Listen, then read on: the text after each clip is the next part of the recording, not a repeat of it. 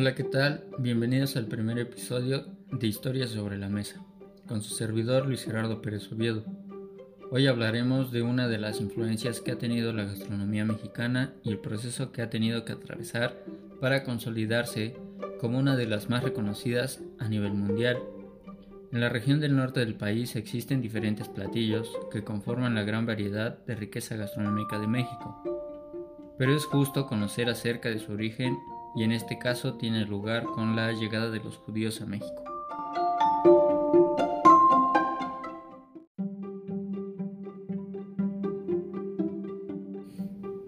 La presencia de los judíos en México tuvo un primer episodio durante la conquista. Los judíos llegaron de la mano de los conquistadores.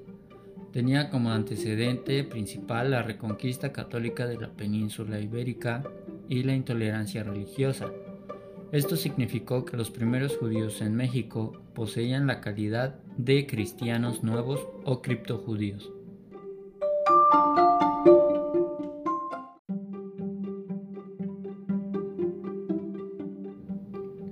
Bueno, ustedes se preguntarán quiénes son los criptojudíos. Los criptojudíos son judíos que fueron forzados a convertirse al cristianismo o al islam pero que permanecieron leales al judaísmo y procuraron cumplir clandestinamente sus obligaciones religiosas.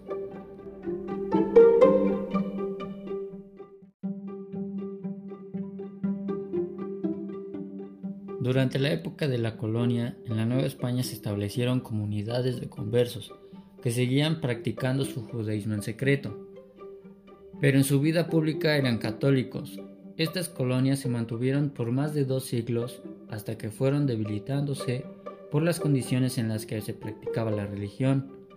Finalmente desaparecieron por las persecuciones incesantes del Tribunal de la Santa Inquisición.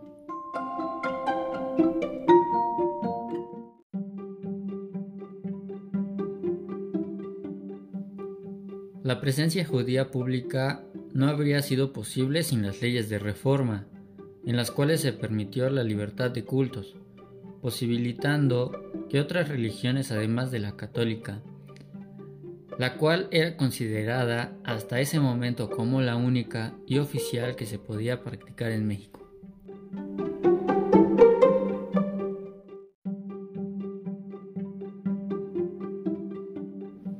En los inicios del siglo XX, entre los contingentes migratorios que llegaron al México moderno, se encontraban judíos de distintas procedencias, que se fueron estableciendo principalmente en las ciudades dedicadas al comercio. La búsqueda de libertad y posibilidad de progresar económicamente fueron los motivos que estimularon sus actividades y los organizaron en asociaciones capaces de dar continuidad al legado de costumbres, tradiciones y prácticas religiosas provenientes de sus lugares de origen.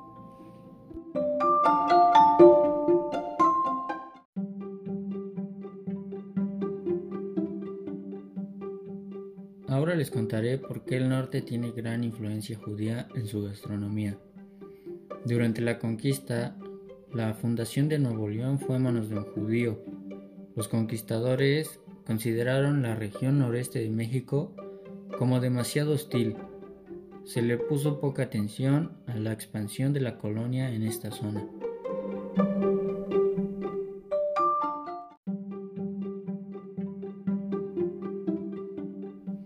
En 1573, Luis de Carvajal y de la Cueva, esclavista portugués y nuevo cristiano, realizó una expedición por el actual San Luis Potosí. Este viaje le permitió reunirse con otras personas de origen judío.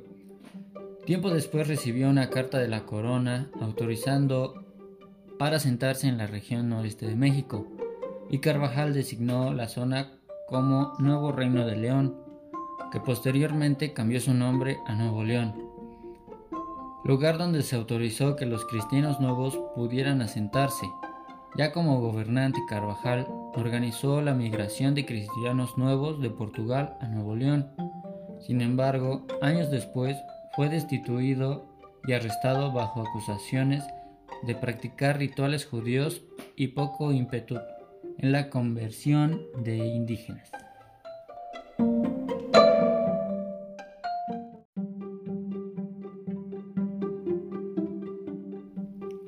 Puede deducir que durante el gobierno de Carvajal, Nuevo León fue una colonia judía discreta. Tras la persecución, muchos judíos fueron disolviendo sus tradiciones e identidad. Sin embargo, la huella del judaísmo aún es presente en la vida de muchas familias mexicanas.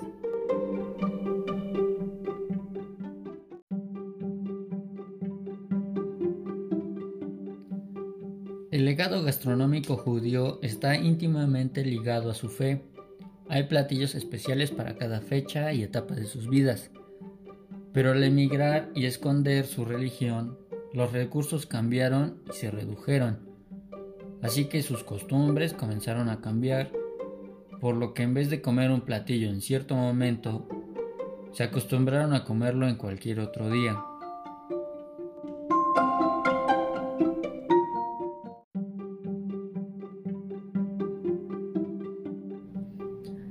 Algunas de las costumbres que se conservaron fueron las de no comer insectos ni animales rastreros, completamente diferente a la zona sur de México. Estaba vedado comer animales carroñeros y mezclar la carne con los lácteos.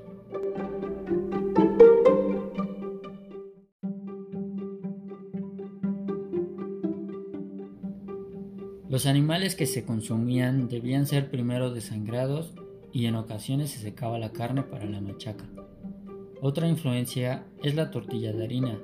Los judíos no estaban acostumbrados a comer maíz. En su comunidad se cultiva el trigo y con la harina preparaban el pan ácimo o el pan de pita, hechos con una harina muy fina, sin levadura porque era difícil conservarlo en temperaturas muy altas, sin aditamentos como la manteca y con el tiempo se modificó la receta haciéndola un poco más elástica y con un mayor volumen, lo que dio origen a la tortilla de harina tal y como la conoce el norte de México. También se crearon panes como las semitas de Bustamante, de Nuevo León.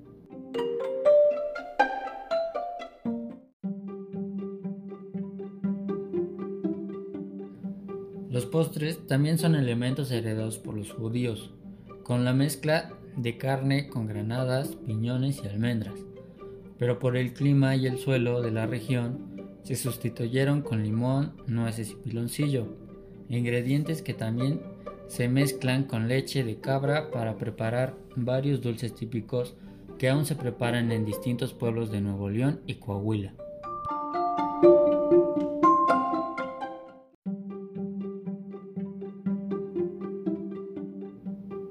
Las celebraciones como Hanukkah, suelen preparar alimentos fritos como los buñuelos, que son típicos de la época navideña, late de membrillo, entre otros.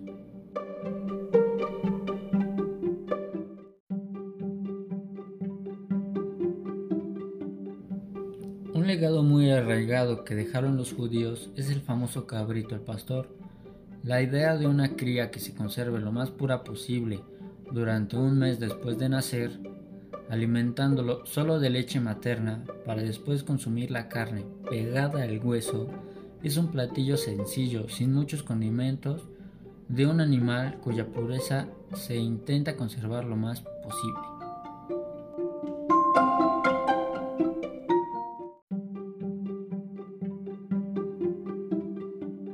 La fritada era blanca, sin sangre, pero después se incluyó en el platillo también el consumo de órganos internos de los deliciosos machitos y la cabeza de cabrito.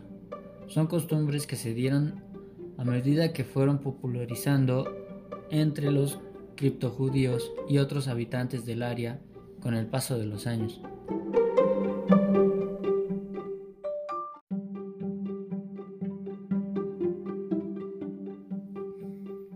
Bueno, hasta aquí nuestro primer episodio Historia sobre la mesa. Espero que haya sido de su interés y la próxima semana estén con nosotros en una historia nueva.